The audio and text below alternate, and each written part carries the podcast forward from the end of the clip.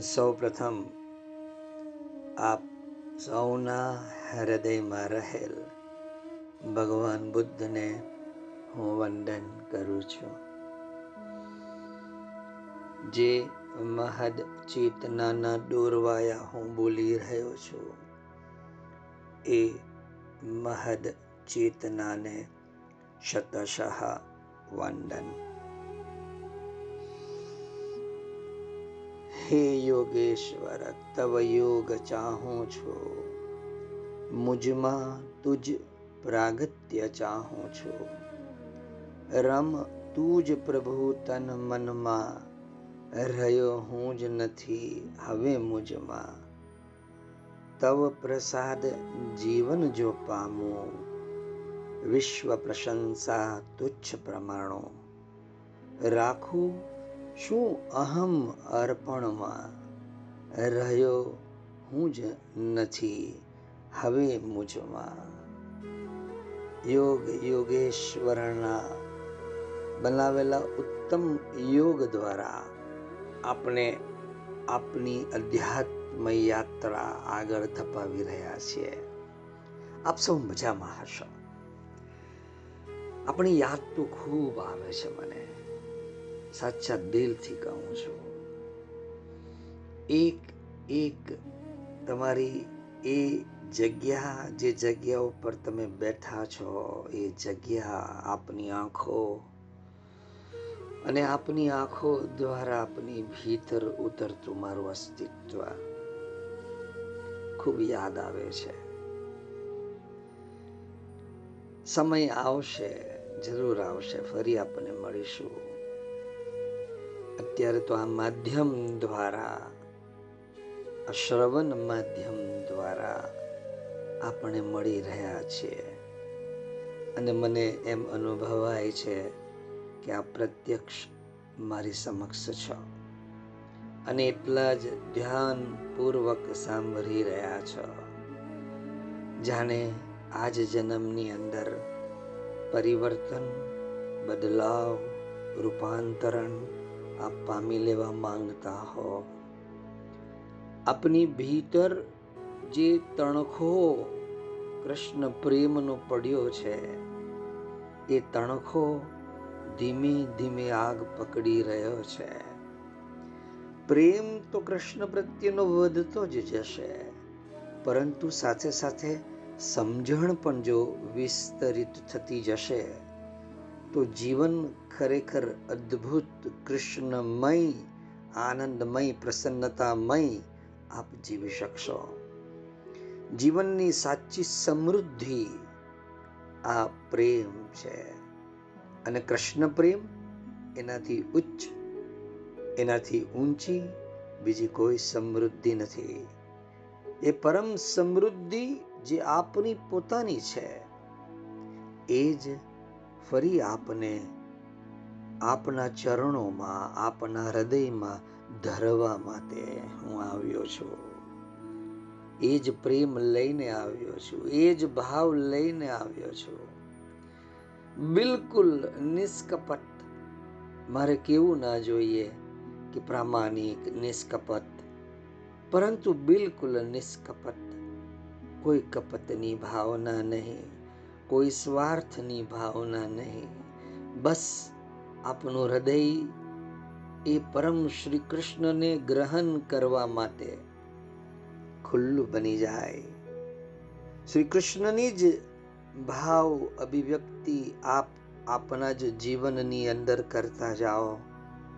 તો વિચાર તો કરો કે આ પૃથ્વી ઉપર ખાલી આપના જ વિસ્તારની અંદર કેટલા બધા શ્રી કૃષ્ણ રમતા થઈ જશે? બસ, એ ભાવ, એ સમજણ આપની ભીતર જાગી જાય. તો આ શ્રી કૃષ્ણના જે ઉત્તરો છે, જે જવાબ છે, જેને હંસ ગીતા કહીએ છીએ એ હંસ ગીતા આપની ભીતર સમજણ રૂપે સ્થિર થાય. અને આપણે એ પરમહંસ બની શકીએ.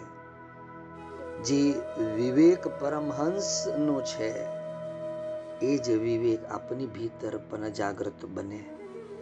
એ જ વિવેકથી આપનું જીવન ચલાયમાન થાય. અને આપ પરમહંસ કોને કહેવાય? એનો અનુભવ તમારા જીવનની અંદર કરતા થઈ જાઓ. આ જ ઉદ્દેશ્ય, આ જ હેતુ, આ જ ભાવ, આ જ પ્રેમ. બસ, એ પરમહંસનો અનુભવ આપણે થાય. જેથી કરીને ઉદ્ધવનો જે પ્રશ્ન છે કે વિદંતી મર્ત્યા પ્રાયેન વિષયાન પદ્મા પદામ તથાપિ ભુજ્યતે કૃષ્ણ, તત્કથમ સ્વખરાજવતા માણસ બધું જાણે છે. છતાં પણ શા માટે એ આ વિષયોની ભીતર જ રચ્યું પચ્યો રહે છે? એકના એક જ ભોગ એ ભોગવતો રહે છે. એ ક્યારે આપના પરમ પ્રેમને પ્રાપ્ત થશે?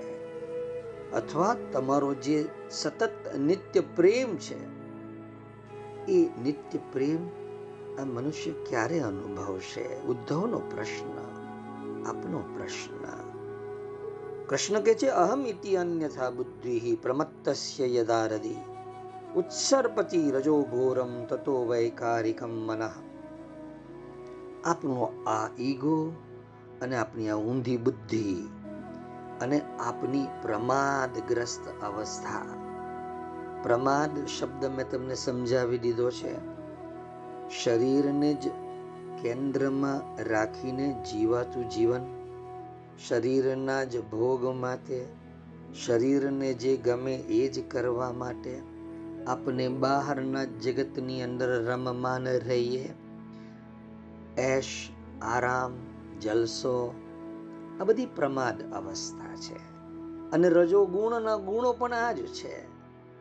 અને તમસ અવસ્થા એટલે કે જડતા પૂર્વક મને તો ખાલી આ શરીરના ભોગ જ જોઈએ, મને તો ખાલી ધન જ જોઈએ, મને તો ખાલી ઘર જ જોઈએ, મને તો ખાલી જમીન જ જોઈએ. જડતા પૂર્વક જડ જ વસ્તુની માંગ અને એને માટે ગમે તેટલા નિષ્ઠુર, ક્રોધિત, મોહિત, લોભિત થતા રહીએ આપણે. આ તમસ અવસ્થા છે. એટલે રજોયુક્ત મનસ્ય સંકલ્પ સ વિકલ્પક. કૃષ્ણ શું કહે છે કે આ રજોગુણ યુક્ત જે મન જે છે, અર્થાત શરીરના સંદર્ભમાં, શરીરના સંબંધમાં, એને જે જે જોઈએ છે, એમાં જ એ રમતો રહે. એ કૃષ્ણ કે આત્મા એને માટે બિલકુલ વિચાર કરતો જ નથી. એના મનની અંદર સંકલ્પ વિકલ્પ ચાલ્યા જ કરતા હોય કે હું આ કરું, હું તે કરું, હું ફલા કરું, હું દીકનું કરું. આ ભોગને આ રીતે માણું, આ ભોગને તે રીતે માણું. રજોયુક્ત મનસ સંકલ્પ સ વિકલ્પક. પરિપાચો તતઃ કામો ગુણધ્યાનાદ દુસ્સહ સ્યાદ્વિ દુર્મતે. હે એને જેટલા ભોગ ભોગવેલા છે એના ગુણો, એની ક્વોલિટી આ જગ્યા, આ વ્યક્તિ, એની સાથે આ ભોગવેલો ભોગ અને એ ભોગવેલા ભોગના જેટલા ગુણો છે, એને યાદ કરી કરીને ફરી પાછો એની દુર્મટીને લીધે, ઊંધી બુદ્ધિને લીધે એવા જ કામ કરવા તરફ આગળ પ્રેરાય છે. કૃષ્ણ આપણે સમજાવે છે અને આપણે મૂર્ખ આટલું ના સમજીએ. એમ સમજો કે કૃષ્ણ જ આપણે અત્યારે સમજાવી રહ્યા છે. હું તો ખાલી માધ્યમ છું, શબ્દો એના છે, ભાવ એનો છે. એટલે રજોયુક્ત મનસ સંકલ્પ સ વિકલ્પક. તત કામો ગુણધ્યાનાદ. આ જેટલા કામ, કામનાઓ જે ભોગવી છે આપણે એના ગુણોનું વર્ણન.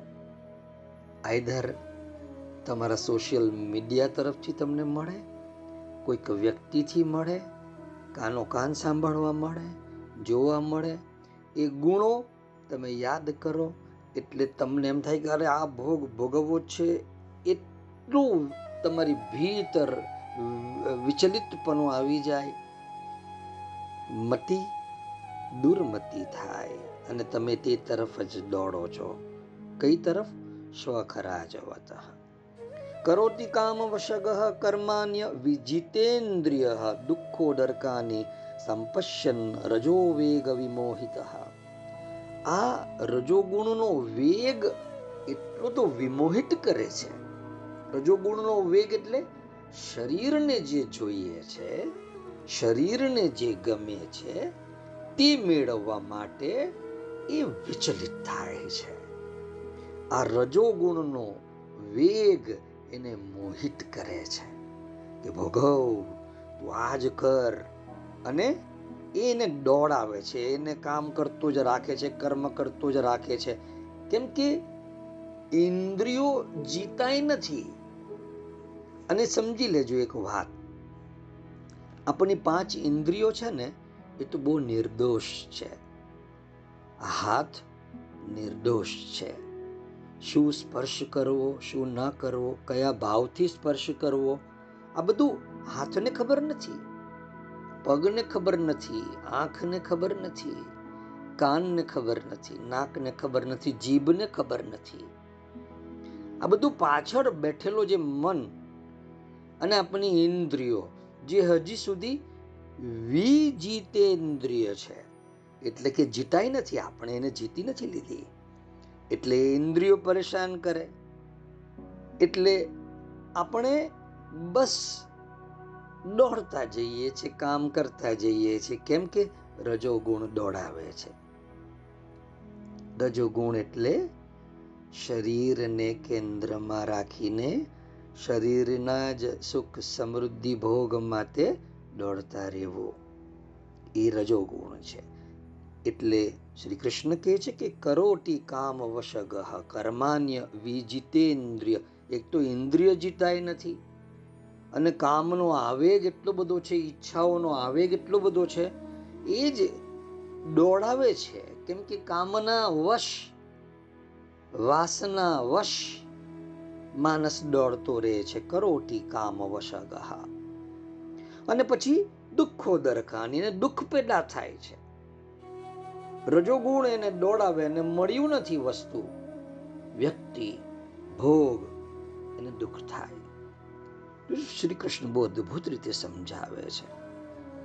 પછી આપણે જે છેલ્લો શ્લોક જોયો ગયા ગુરુવારે, રજસ્તમોભ્યામ યદપી વિદ્વાન વિક્ષિપ્તદીહિ પુનઃ અતંદ્રિતો મનોયુજ્જન દોષ દ્રષ્ટિર્ન સજ્જતે. રજગુણ અને તમગુણ. આ બંને કોઈ પણ વિદ્વાન પુરુષને વિચલિત કરે. રજસ તમ ઉભયામ. રજસ્તમોભ્યામ યદપી વિદ્વાન વિક્ષિપ્ત ધીહી. બુદ્ધિ ધીહી એટલે બુદ્ધિ. એની બુદ્ધિને વિક્ષિપ્ત કરે. પણ એ શું કરે છે? તંદ્રામાં નથી આવતો. અતંદ્રિતો મનોયુજ્જન દોષ દ્રષ્ટિર્ન સજ્જતે. એ ફરી પાછો પુનઃ ઊભો થાય છે, પડી જાય. એની બુદ્ધિ વિચલિત કરે, પરંતુ ફરી પાછો એ ઊભો થઈ જાય છે. પરંતુ જેની ઇન્દ્રિયો જીતાય નથી, જેને ઇન્દ્રિયો ઉપર કાબુ નથી એની ઈચ્છાઓ, એની કામનાઓ એને દોડાવ્યા કરશે. એ ખૂબ જ સરસ દ્રષ્ટાંત છે. માસ્તર એક હાર્ટે આની પ્રસંગ કથા ટાંકી છે. અધ્યાત્મ પથના યાત્રીઓને આ નાનકડી કથામાંથી ઘણું બધું માર્ગદર્શન મળી રહેશે. અને અત્યારે આપણે જે સમજી રહ્યા છે, એ સંબંધમાં, એ સંદર્ભમાં આ નાનકડી કથા, નાનકડી વાર્તા આપણે ખરેખર પ્રેરણા આપશે. એક ખૂબ જ્ઞાની ભણેલા, ગણેલા પંડિત હતા. તેઓ વર્ષોથી ભગવાનને પ્રાર્થના કરે કે, હે પ્રભુ, સત્યને માર્ગે લઈ જાઓ. એનું દર્શન કરાવે એવો કોઈ રસ્તો બતાવો.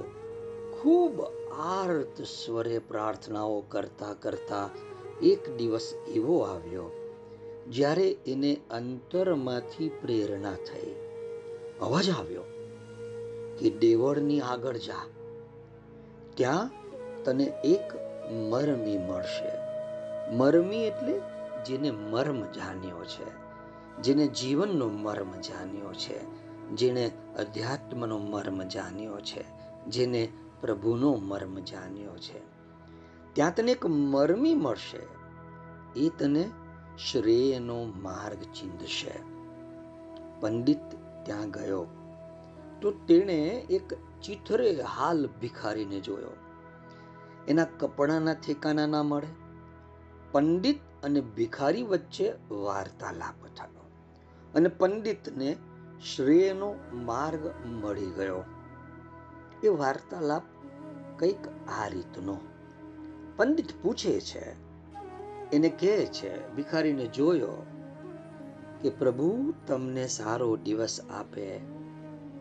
ભિખારી કે મને ખરાબ દિવસ જણાતો જ નથી. જોજો ધ્યાનથી સમજજો. અને તમે પંડિત બનવાનું પસંદ કરશો કે આવા ભિખારી બનવાનું પસંદ કરશો? એ નિર્ણય તમારી વિવેક શક્તિ ઉપર નિર્ભર કરે છે. પંડિત કહે છે કે, પ્રભુ, તમને સારો દિવસ આપે. ભિખારી કે મને ખરાબ દિવસ જણાતો જ નથી. પંડિત કે પ્રભુ, તમને સારું નસીબ આપે. ભિખારી કે મેં ખરાબ નસીબ જાણ્યું જ નથી આજ સુધી. પંડિત કે, પ્રભુ તમને આશીર્વાદ આપે. ભિખારી કે, હું તો હંમેશા આશીર્વાદ પામેલો જ છું. પંડિત કહે કે હું કઈ સમજ્યો નહીં? મહેરબાની કરીને મને આ બધું સમજાવો ને. ભિખારી કે, ખુશીથી સમજાવો. જોજો તમે મને સારો દિવસ ઈચ્છ્યો અને મેં કહ્યું કે મેં ખરાબ દિવસ જોયો જ નથી. એટલે કે હું ઢાળથી થીજી જાઉં, તોય ભગવાનનો મહિમા ગાઉં છું. હવામાન ઠંડુ હોય, કરા પડતા હોય, વરસાદ વરસતો હોય, કે પછી સરસ કુશનોમાં સૂર્ય નીકળ્યો હોય, તોય ભગવાનનો મહિમા ગાઉં છું. ભિક્ષા મળી હોય કે ભિક્ષા ન મળી હોય, તોય હું ભગવાનનો જ મહિમા ગાઉં છું. એટલે મારો દિવસ સારો ગયો ને? તમે મારું સારું ભાગ્ય ઈચ્છો છો. અને મેં કહ્યું કે મેં ખરાબ ભાગ્ય જોયું જ નથી. મારા માટે તે સાવ અજાણ છે. કારણ કે હું ભગવાનની સન્નિધિમાં રહેતા શીખ્યો છું. હું ભગવાનના સાથને સતત અનુભવ કરતા કરતા જીવું છું. મારે માટે આ નસીબ, આ ભાગ્ય સાવ અજાણ છે, હે? પ્રભુ મને જે આપે છે, મારા માટે જે આદિષ્ટ કરે છે, તે જ ઉત્તમ ગણો છો. પછી તે દુઃખ હોય કે સુખ હોય, મારા માટે તે જે રજૂ કરે છે, તે જે યોગ બનાવે છે, એ યોગમાં મને જે પ્રાપ્ત થાય છે, એ સર્વનો હું સ્વીકાર કરું છું. અને કોઈ વિપત્તિ જાણતો નથી કે આ વિપત્તિ છે. તમે મને ભગવાન આશીર્વાદ આપે એમ ઈચ્છો છો, મારું ભલું ટાંકો છો, પણ મને કદાપી એનો અભાવ જણાયો જ નથી. કેમ? ઊંચી વાત કરે છે ભિખારી. કારણ કે મેં મારી ઈચ્છા શક્તિ ઈચ્છા શક્તિ ઈચ્છા શક્તિ સાંભળો છો ને? જાગો છો ને? હા. જાગતા રહેજો. હમ? મેં મારી ઈચ્છા શક્તિ એમને ચરણે ધરી દીધી છે. તેઓ ઈચ્છે તે જ હું કરું છું. આને લઈને હું તો ખૂબ જ ભાગ્યશાળી છું. પંડિત કે, ધારો કે પ્રભુ તમને નરકમાં નાખે તો? મને નરકમાં નાખે ભિખારી કે? અરે એ તો ભગવાનનો સ્વભાવ જ નથી. તમે તમે શું જાણો છો ભગવાનને? ભગવાન તમને નરકમાં નાખે. ભગવાન એના સર્વોત્કૃષ્ટ સર્જનને નરકમાં નાખે. એ તેમનો સ્વભાવ નથી. છતાંય ધારો કે એમ બને, તો હું બંને હાથે તેમને ભેટી પડું. મારો એક હાથ જે એમની કમર પર હોય, તે થઈ નમ્રતા, નમનીયતા, અને બીજો હાથ તેમને વિટાડો એ છે પ્રેમ, ભગવત પ્રેમ. એમના વગરનું સ્વર્ગ પણ મને ના ખપે. એ હોય ને કોણ મારો ભગવાન, ત્યાં નરક પણ મુબારક. પંડિત કે, તો તો તમે કોણ છો? ભિખારી કે રાજા? તો કે ક્યાંનો રાજા? તો કે મારો આત્મા, એ મારું સામ્રાજ્ય છે. એ મારા પ્રભુનો અંશ છે. અને એ જ સામ્રાજ્યમાં હું બિરાજમાન રહું છું. હું બહાર જતો નથી. હું ભીતર રહું છું. મારો આ દેહ, મારી આ સત્તા, મારા આત્માને અભિવંદે છે. પૃથ્વીના સામ્રાજ્યો કરતા મારું આ રાજ્ય બૃહદ છે, વિસ્તૃત છે. પંડિત કે, આ પૂર્ણતા તમે શી રીતે પામ્યા?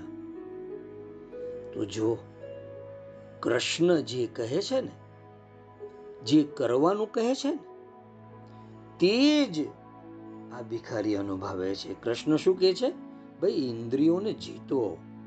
ભિખારી કહે છે, મારી પાંચે ઇન્દ્રિયોને શાંત કરી અને મારી સમગ્ર સત્તા વડે પ્રભુ પ્રત્યે મેં એક મીટ માંદી, નજર માંદી અને તેમની સાથે એક થયો છું. એમના વિના મને ક્યાંય શાંતિ ના મળે, ચેન ના પડે. મારી પાસે, મારામાં તેઓ રહ્યા છે. શું કહ્યું? મારી પાસે અને મારામાં તેઓ રહ્યા છે. શાશ્વત શાંતિ છે. અખંડ આનંદ છે. આની સાથે કોઈ સામ્રાજ્ય સરખાવી નહીં શકાય. મારી પાંચે ઇન્દ્રિયોને શાંત કરીને મારી સમગ્ર સત્તા વડે પ્રભુ પ્રત્યે નજર માંદી અને તેમની સાથે એક રૂપ થઈ ગયો છું હું. કૃષ્ણ પણ આ જ કહેવા માંગે છે. એટલે પડી જઈએ, લપસી જઈએ, તો વાંધો નહીં. આપણે ફરી પાછા ઊભા થઈએ, માર્ગ ઉપર ચાલતા જઈએ. ગચ્છત સ્ખલનમ ક્વાપી ભવત્યેય પ્રમાદત હસંતી દુર્જનાસ્તત્ર સમાદવત સાધવ જે સાધુ પુરુષ હોય છે, તે હાથ પકડીને ઉઠાડે છે અને કહે છે કે કઈ નહીં બેટા, કોઈ વાંધો નહીં. બસ હવે સંભાળી લે. હું તારી સાથે છું. તું ચિંતા નહીં કર પણ તું ઊભો થઈ જા. લપસી પડ્યો છે? કઈ વાત આ લપસી પડનારનો તિરસ્કાર કરવાનું એ તો આ સંસારી લોકોનું કામ છે બેટા. અને પ્રભુના માર્ગોમાં લપસી પડનારનો હાથ પકડીને પછી એને આગળ લઈ જવો એ સાચા ગુરુનું કામ છે. સત્પુરુષનું કામ છે, પ્રબુદ્ધ પુરુષનું કામ છે. તો આપણે કેવી રીતે મનને ઉઠાવીએ? ભગવાન શ્રી કૃષ્ણ ખૂબ સરસ રીતે સમજાવે છે. અને આપણે જો ન સમજીએ ને, તો મૂર્ખ છીએ. એટલે કૃષ્ણ આપણે રીત આપે છે, પદ્ધતિ આપે છે કે કેવી રીતે તમે આ મનને ઉઠાવી શકો છો. શ્રી કૃષ્ણ કહે છે અપ્રમત્ત કોનુયુજ્જિત મનો મય્યર્પયન શનેહે. અનિર્વિન્નો યથાકાલમ જીત શ્વાસો જીતાસનાહ કેવી રીતે મનને ઉઠાવો? તો જો અહીંયા કેટલીક વાત ભગવાને બતાવી છે. પહેલી વાત તો એ છે કે પ્રમાદને છોડો.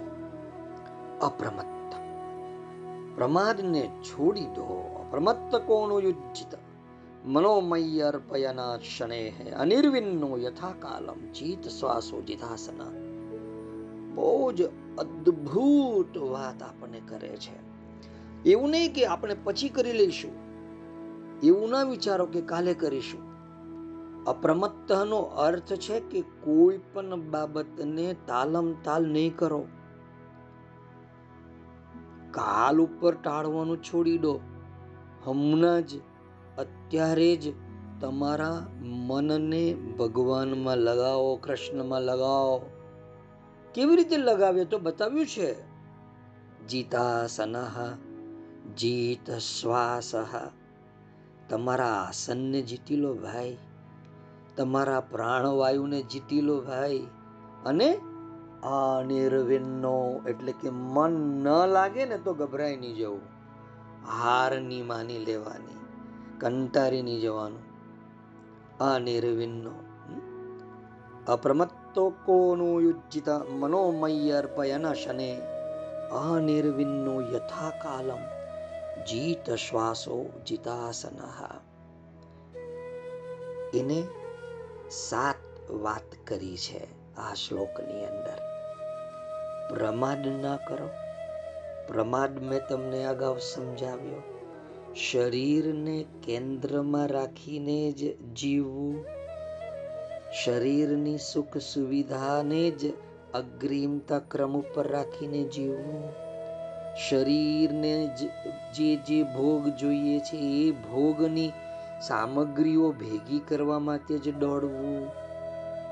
શરીરને જ્યાં જ્યાં જેવા જેવા ભોગ કરાવવા છે, એવી જગ્યાનું નિર્માણ કરાવવું, પ્રોગ્રામ બનાવવામાં તેનું સ્થાન નિર્માણ કરવું, એ પ્રોગ્રામને કેવી રીતે પૂરો કરીએ એની તૈયારી કરવી, આ બધો પ્રમાણ છે.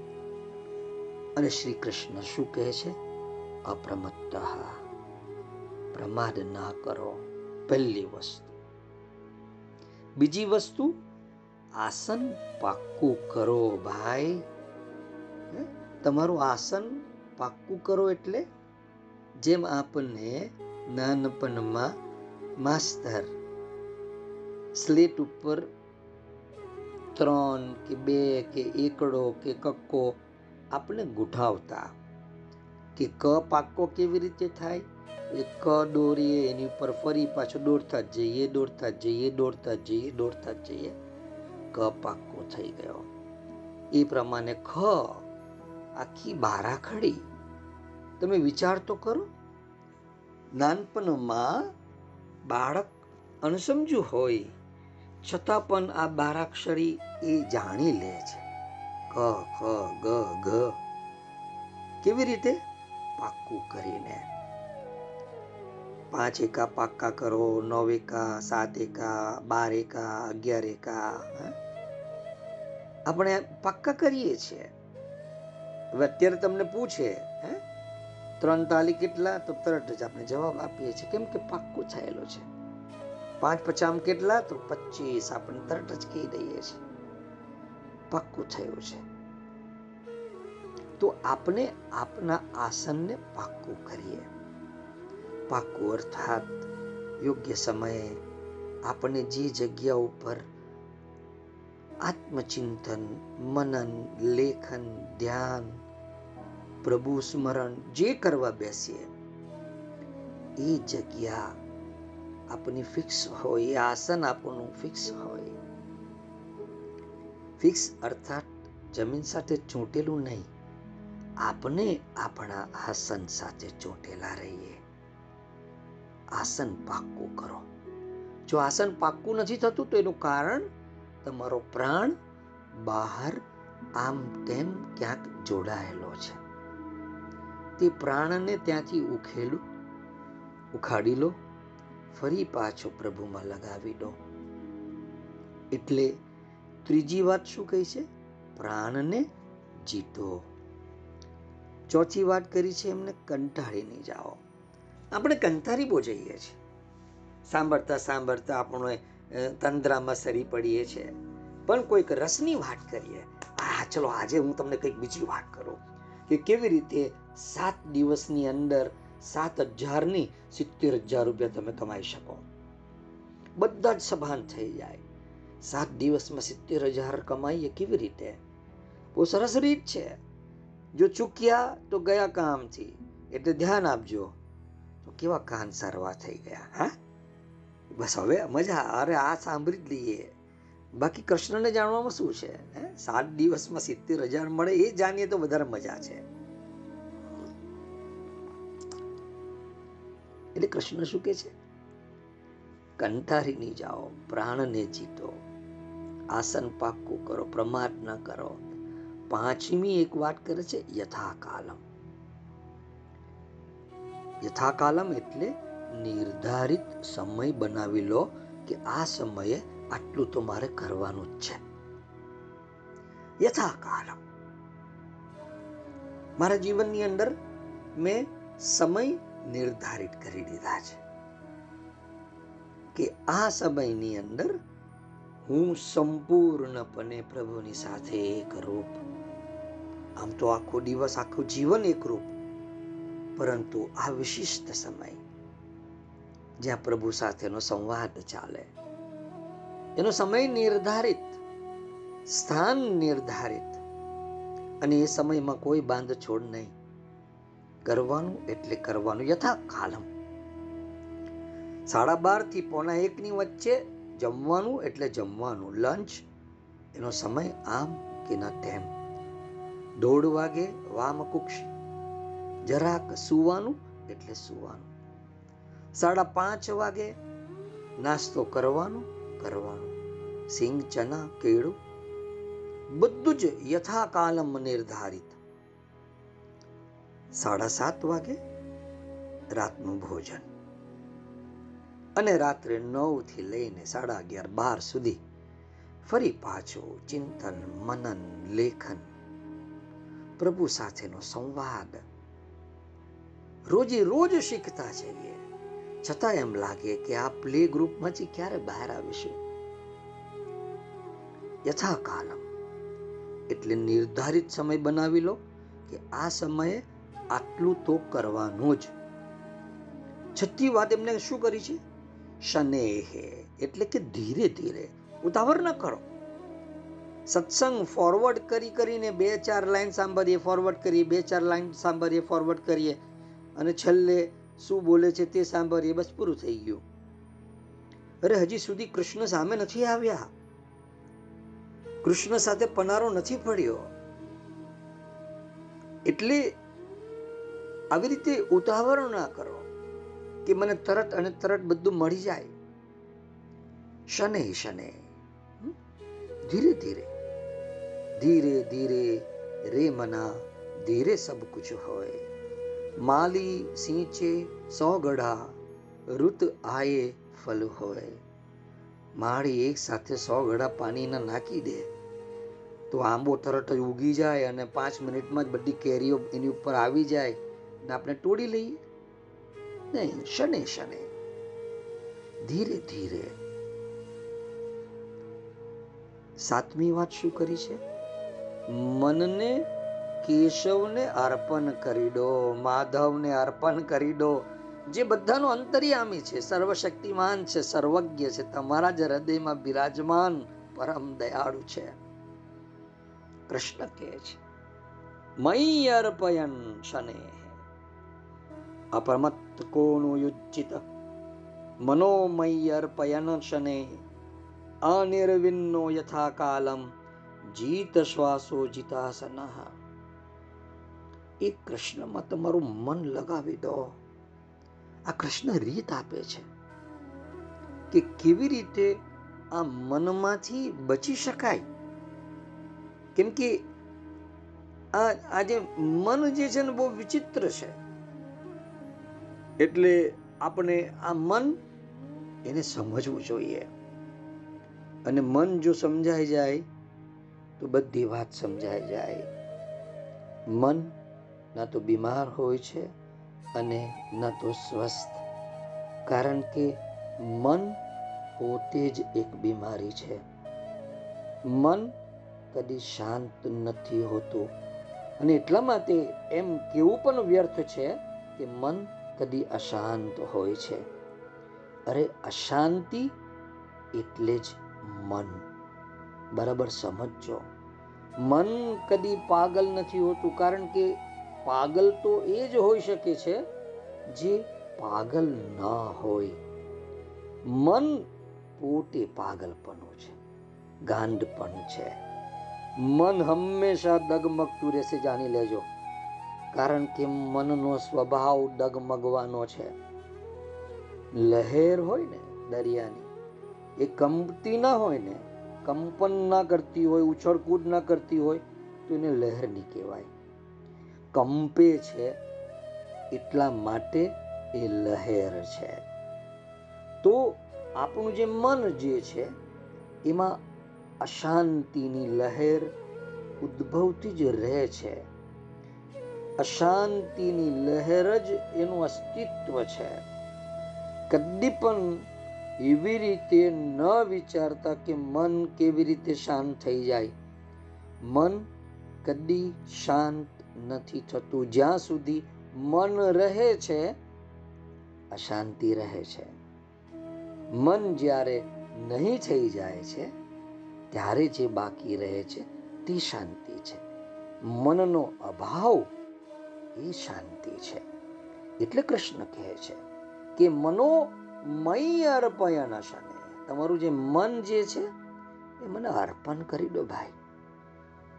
નહીં તો તમારું મન તમને પરેશાન કરશે. મન તો દગમગતું જ રહેશે ને મન સદા અનિશ્ચિત જ રહેશે. જો તમે મનના નિર્ણયની પ્રતીક્ષા કરો કે જ્યારે મન નિર્ણય કરશે ને ત્યારે હું કંઈક કરીશ. મારું મન કહેશે ને કે હવે સત્સંગ સાંભળવા માન તો હું સાંભળીશ. મારું મન કહેશે ને કે હવે આ માર્ગ ઉપર ચાલ તો હું ચાલીશ. મન નિર્ણય કરશે, ત્યારે હું કંઈક કરીશ. તો જાણી લેજો, તમે કંઈ જ કરી નથી શકવાના. અનિર્ણિત હોવું એ મનનો સ્વભાવ છે. મન હંમેશા સદાને માટે અડધું અડધું રહે છે. કેટલોક ભાગ પક્ષમાં રહેશે તમારા અને કેટલોક ભાગ તમારા વિપક્ષમાં રહેશે. કારણ કે મનની અંદર એક આંતરિક કલા છે, એક સંઘર્ષ છે, એક દ્વંદ્વ છે. અને આ દ્વંદ્વ જો સમજમાં આવી જાય, આ ડ્યુઆલિટી સમજમાં આવી જાય, આ યુદ્ધ સમજમાં આવી જાય, તો આપણે આ મનને બાજુ ઉપર કરી શકીએ છીએ. બરાબર? ધ્યાનથી સમજજો કે શા માટે શ્રી કૃષ્ણ એમ કહે છે કે મનોમય અર્પયન. મને કેમ આપી દેવાનું કહે છે મન? અને જો આપી દીધું ને, તો જે સ્વતંત્રતાનો તમે અનુભવ કરશો ને, તમે ગાંડા થઈ જશો. ખરેખર તમે ગાંડા થઈ જશો. તમારી અંદર ત્રણ ઘટનાઓ છે. એક તો તમારું શરીર છે, તે સત્ય છે. પદાર્થની વાસ્તવિક સત્તા છે. રાઈટ સમજમાં આવે છે? ધ્યાનથી સમજજો. એક, તમારું આ શરીર જે સત્ય છે અને પદાર્થની વાસ્તવિક સત્તા છે રિયાલિટી છે.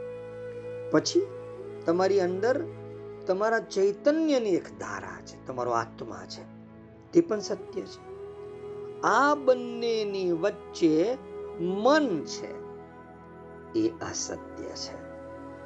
મન થોડુંક શરીર છે અને થોડોક આત્મા છે. બરાબર ધ્યાનથી સમજજો. મન બંનેની વચ્ચે પેદા થયેલો સંયોગ છે. એટલા માટે મન કદી પણ પૂરેપૂરું એક પક્ષમાં હોઈ જ નથી શકતું. એની હોવાની રીત જ અડધી અડધી છે.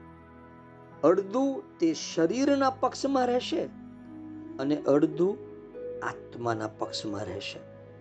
તે બંનેના મિલનથી બનેલું છે. એટલા માટે પૂરેપૂરું મન શરીરના પક્ષમાં નથી હોતું.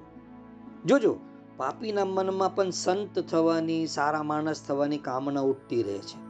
મોટામાં મોટા પાપીના મનમાં પણ પુણ્યની વાસના છુપાયેલી રહે છે.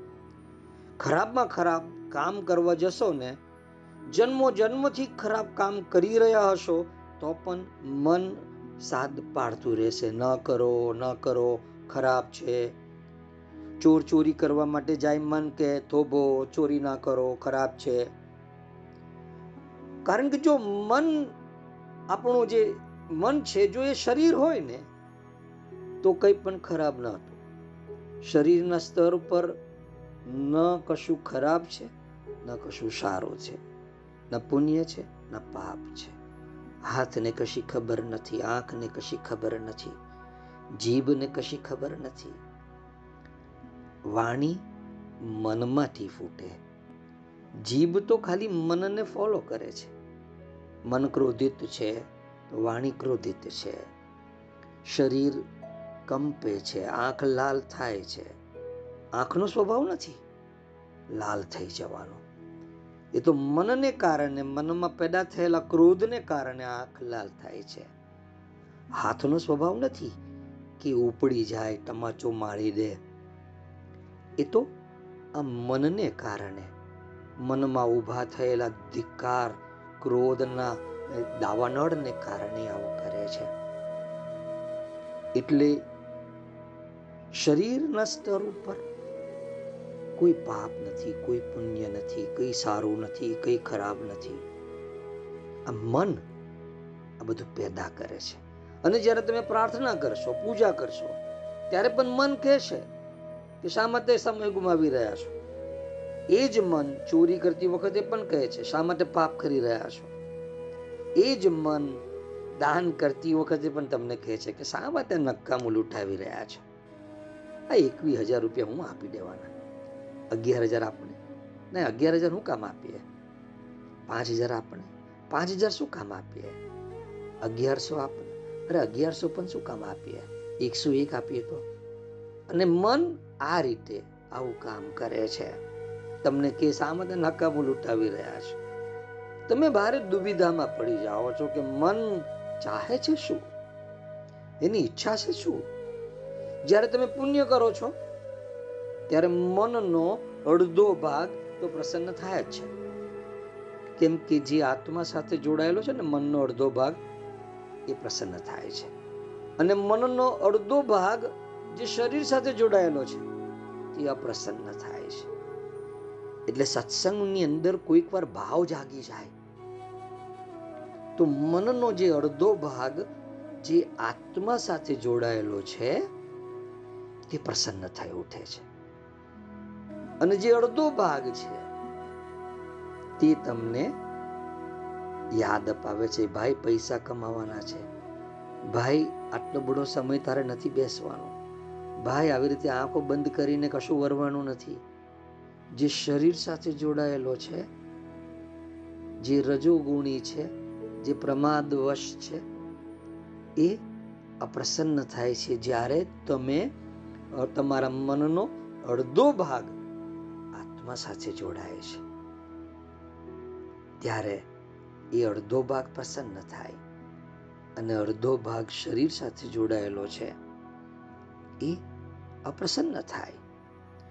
અને જોજો, જ્યારે તમે પાપ કરો છો, દુરાચાર કરો છો, ત્યારે મનનો અડધો ભાગ તો પ્રસન્ન થાય છે, જે શરીર સાથે જોડાયેલો છે.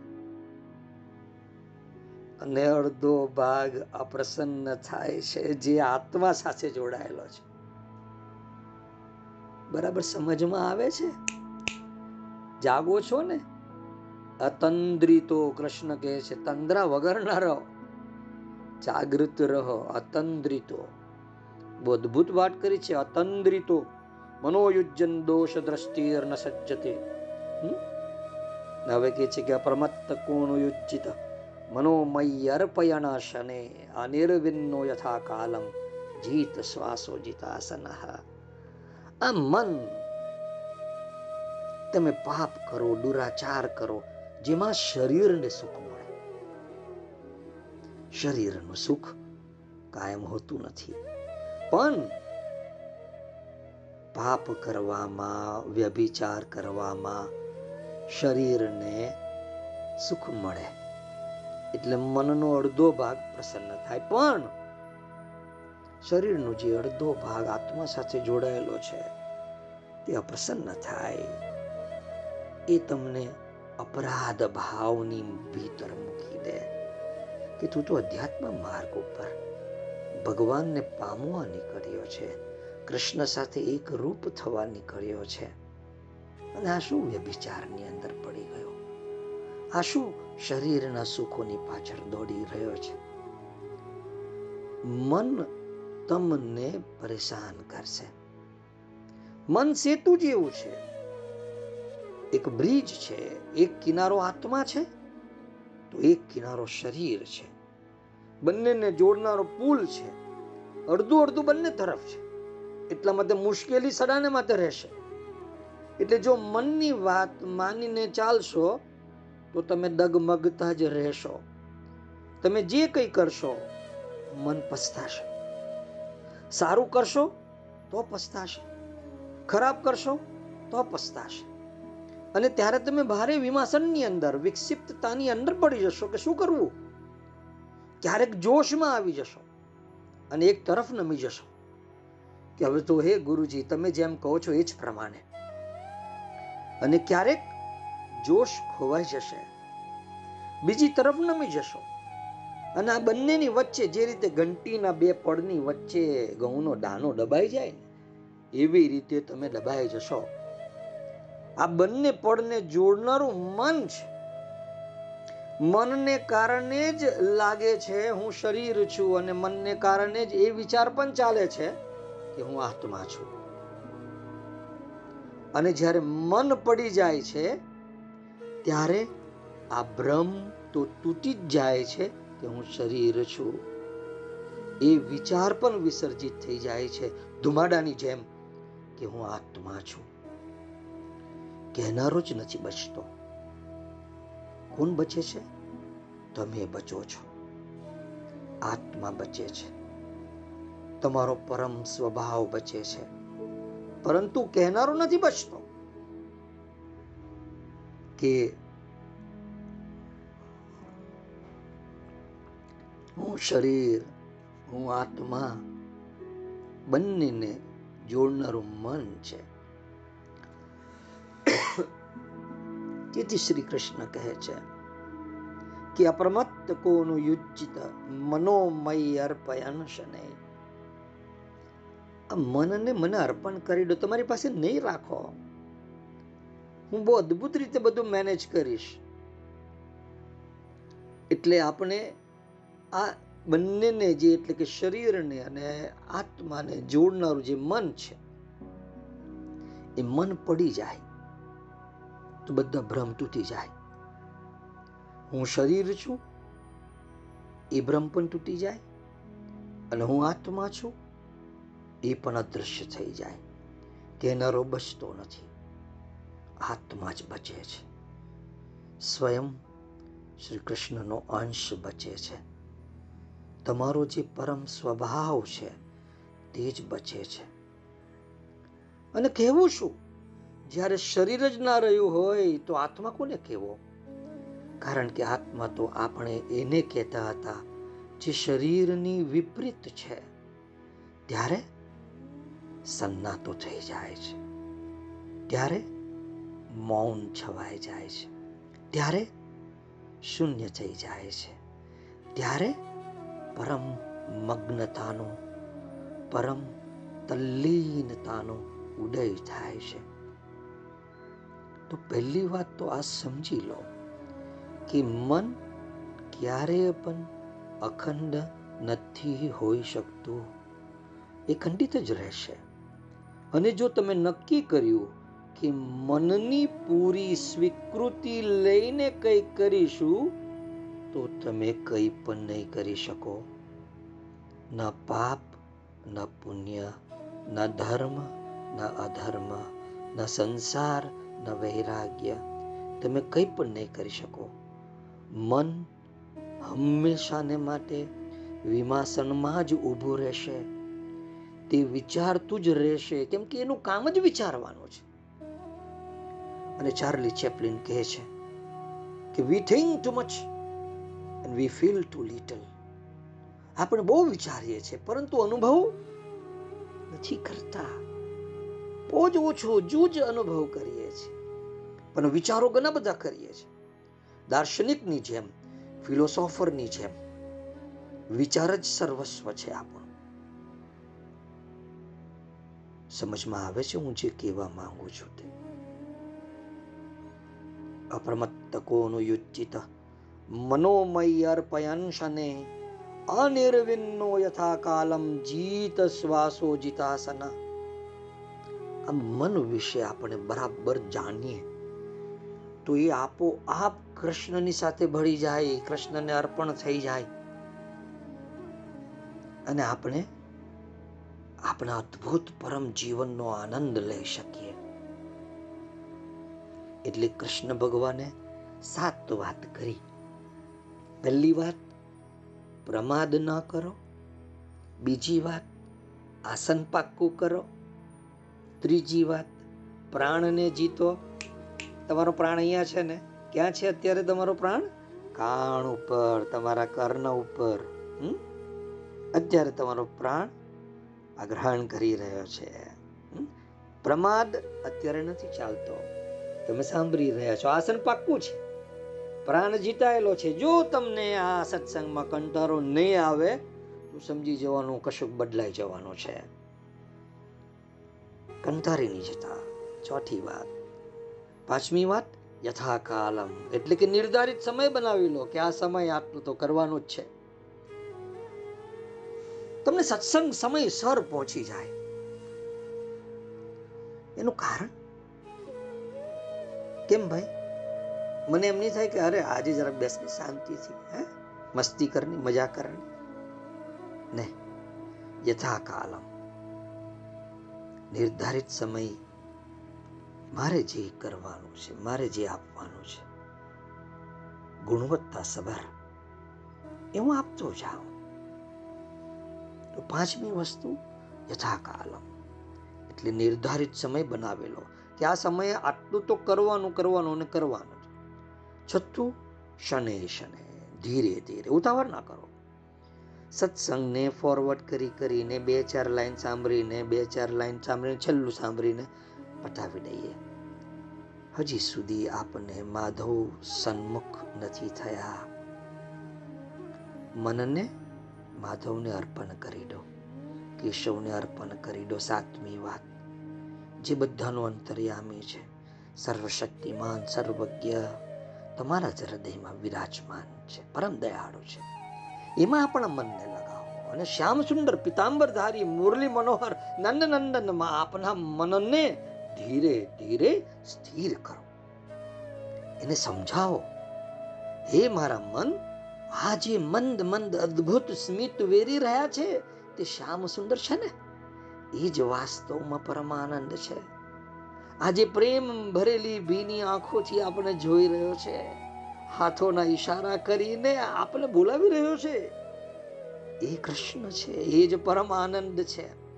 હે મારા મન, આ સંસારની નાશ પામવા વાળી બાબતોમાં ચોંટવાને બદલે આ અવિનાશી શ્યામ સુંદરમાં ચોંટી જા. જરા જોતો ખરો? એની તરફ ખેંચતી આ દિવ્ય ભાવ ભંગીમાઓને આ એની જાદુભરી મુસ્કાનને આવી રીતે ધીરે ધીરે એ પરમાનંદ સચ્ચિદાનંદ ઘન પરમાત્મામાં આપણા મનને લગાવીએ. ન લાગે તો કંટારી ના જાઓ. સમયનો નિયમ કરી લો, પ્રાણને સાધી લો, આસનને બાંધી લો. અને જો કોઈ માટલું ફોડવાથી, કપડાં ફાડવાથી, માથું અફારવાથી, ચાંદલા કરવાથી, કપારે ચંદન લગાવવાથી, હાથે ગળે માળા બાંધવાથી, જેવી રીતે પણ જો તમારું મન કૃષ્ણમાં લાગતું હોય તેવું કરો. પણ તમારું મન કૃષ્ણમાં લગાવો. જો ભેષા મારા સાંઈ રીઝે, સોઈ ભેષ ધરોગી. જે વેશથી મારો કૃષ્ણ રીઝાય, એ વેશભૂષા હું ધારણ કરીશ. જેવી રીતે પણ મને મળે કૃષ્ણ, બસ એ રસ્તા ઉપર ચાલજો. અને એ જ રસ્તા ઉપર હું ઊભો છું, તમારી રાહ જોતો. એટલે ચિંતા ના કરો. મનને આપણે થોડું સમજીશું અને પછી બીજા શ્લોકમાં આગળ વધીશું. પણ અત્યારે તો અપ્રમત્ત કોનો યુજ્જિત મનોમય અર્પયન શને. અનિર્વિન્નો યથા કાલમ શ્વાસો જીતાસન અનિર્વિન્નો બિલકુલ કંટાળો નહીં. મન નહીં લાગે તો ગભરાવો નહીં, હાર ના માનો. કૃષ્ણ આપણને સમજાવે છે કે ભાઈ, ઓ મારા પ્યારા પ્યારા સર્જન, હું તને સમજાવું છું. જેથી કરીને મારા અસ્તિત્વનો, મારા સમગ્ર અસ્તિત્વનો તું આ પૃથ્વી ઉપર અનુભવ કરી શકે. મારા આંદોલનોને તું પ્રવાહિત કરી શકે. મારા સ્પંદનને તું સ્પંદિત કરી શકે. તું કર. પ્રમાદમાં ના આવો આસન પાક્કું કરી લે. પ્રાણને જીતી લે. કંધારી ના જા. યથા કાલમ શને ધીરે ધીરે ઉતાવર ના કર. અને મનોમય અર્પયન શને. તારું મન મને અર્પણ કરી દે. અને પછી જો વધારે તો શું કહું? શ્રી કૃષ્ણ વિશે શું બોલીએ? ભાવ જાગી જાય. તો માધવની જે વાંસળી વાગી રહી છે, મંદ સ્વરે, મીઠા સ્વરે, મોહક સ્વરે, એ સંભળાય. અને એને સાંભળનાર કોઈ વીરલો ભક્ત જ હોઈ શકે. અને હું ઈચ્છું છું કે તમે એવા વિશુદ્ધ ભક્ત બની જાઓ. એ વાંસળીનો નાદ સાંભળીને આધિ વ્યાધિ ઉપાચી, એ તો એમ સમજો કે ક્યાં ને ક્યાં નીકળી જાય છે? વૈરાગ્ય ભાવ જાગી જાય. અંદર સંતાપ હોય, નીરસતા હોય, કંટારાનો ભાવ હોય, તો આ વાંસળી નથી સાંભળી શકાતી. બાકી આ વાંસળી વાગી રહી છે. મંદ સ્વરે, મીઠા સ્વરે, મોહક સ્વરે. અને હું ઈચ્છું છું કે અદ્ભુત દિવ્ય વેણુ નાદ આપ પણ સાંભળો. તમારા જ શાંત થયેલા ચિત્તમાં, તમારા જ સ્થિર થયેલા ચિત્તમાં, તમારા જ અમન બનેલા અસ્તિત્વમાં એ વાંસળી સંભળાશે.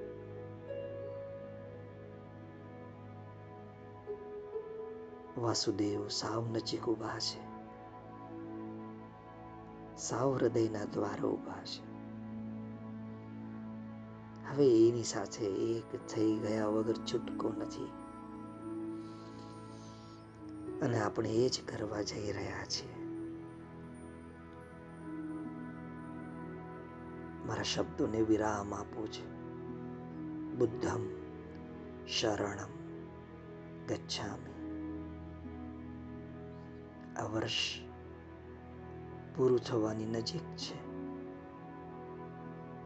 કશું ના મળ્યું હોય, કોરોના કાળમાં બહારના જગતમાં જેટલું પણ છે, એ તમને પૂરેપૂરું ન મળ્યું હોય, નથી ધન રાશિ મળી નથી જગ્યા મળી, સંતાપ મળ્યો છે. તો તમે જુઓ એની સામે કે તમને કેટલા અદ્ભુત વાસુદેવ મળી રહ્યા છે. જે કદાચ આ સંતાપમય જગતમાં રહેતી વ્યક્તિઓને નથી મળી રહ્યા. તમારા ભાગ્યને સમજો. વધુ તો શું કહું? જેને ઉતાવળ હોય તો આ જ રીતે જેમ કૃષ્ણ કહે છે, એ પ્રમાણે આપણા અસ્તિત્વને તૈયાર કરીએ. મનના સ્વીકારની રાહ ના જુઓ. મન કહેશે ત્યારે કરશે એવું ના કરો. અપ્રમત્ત કોનું યુચ્ચિત મનોમય અર્પયન શને. અનિર્વિન્નો યથા કાલમ જીત શ્વાસો જીતાસન. અસ્તુ.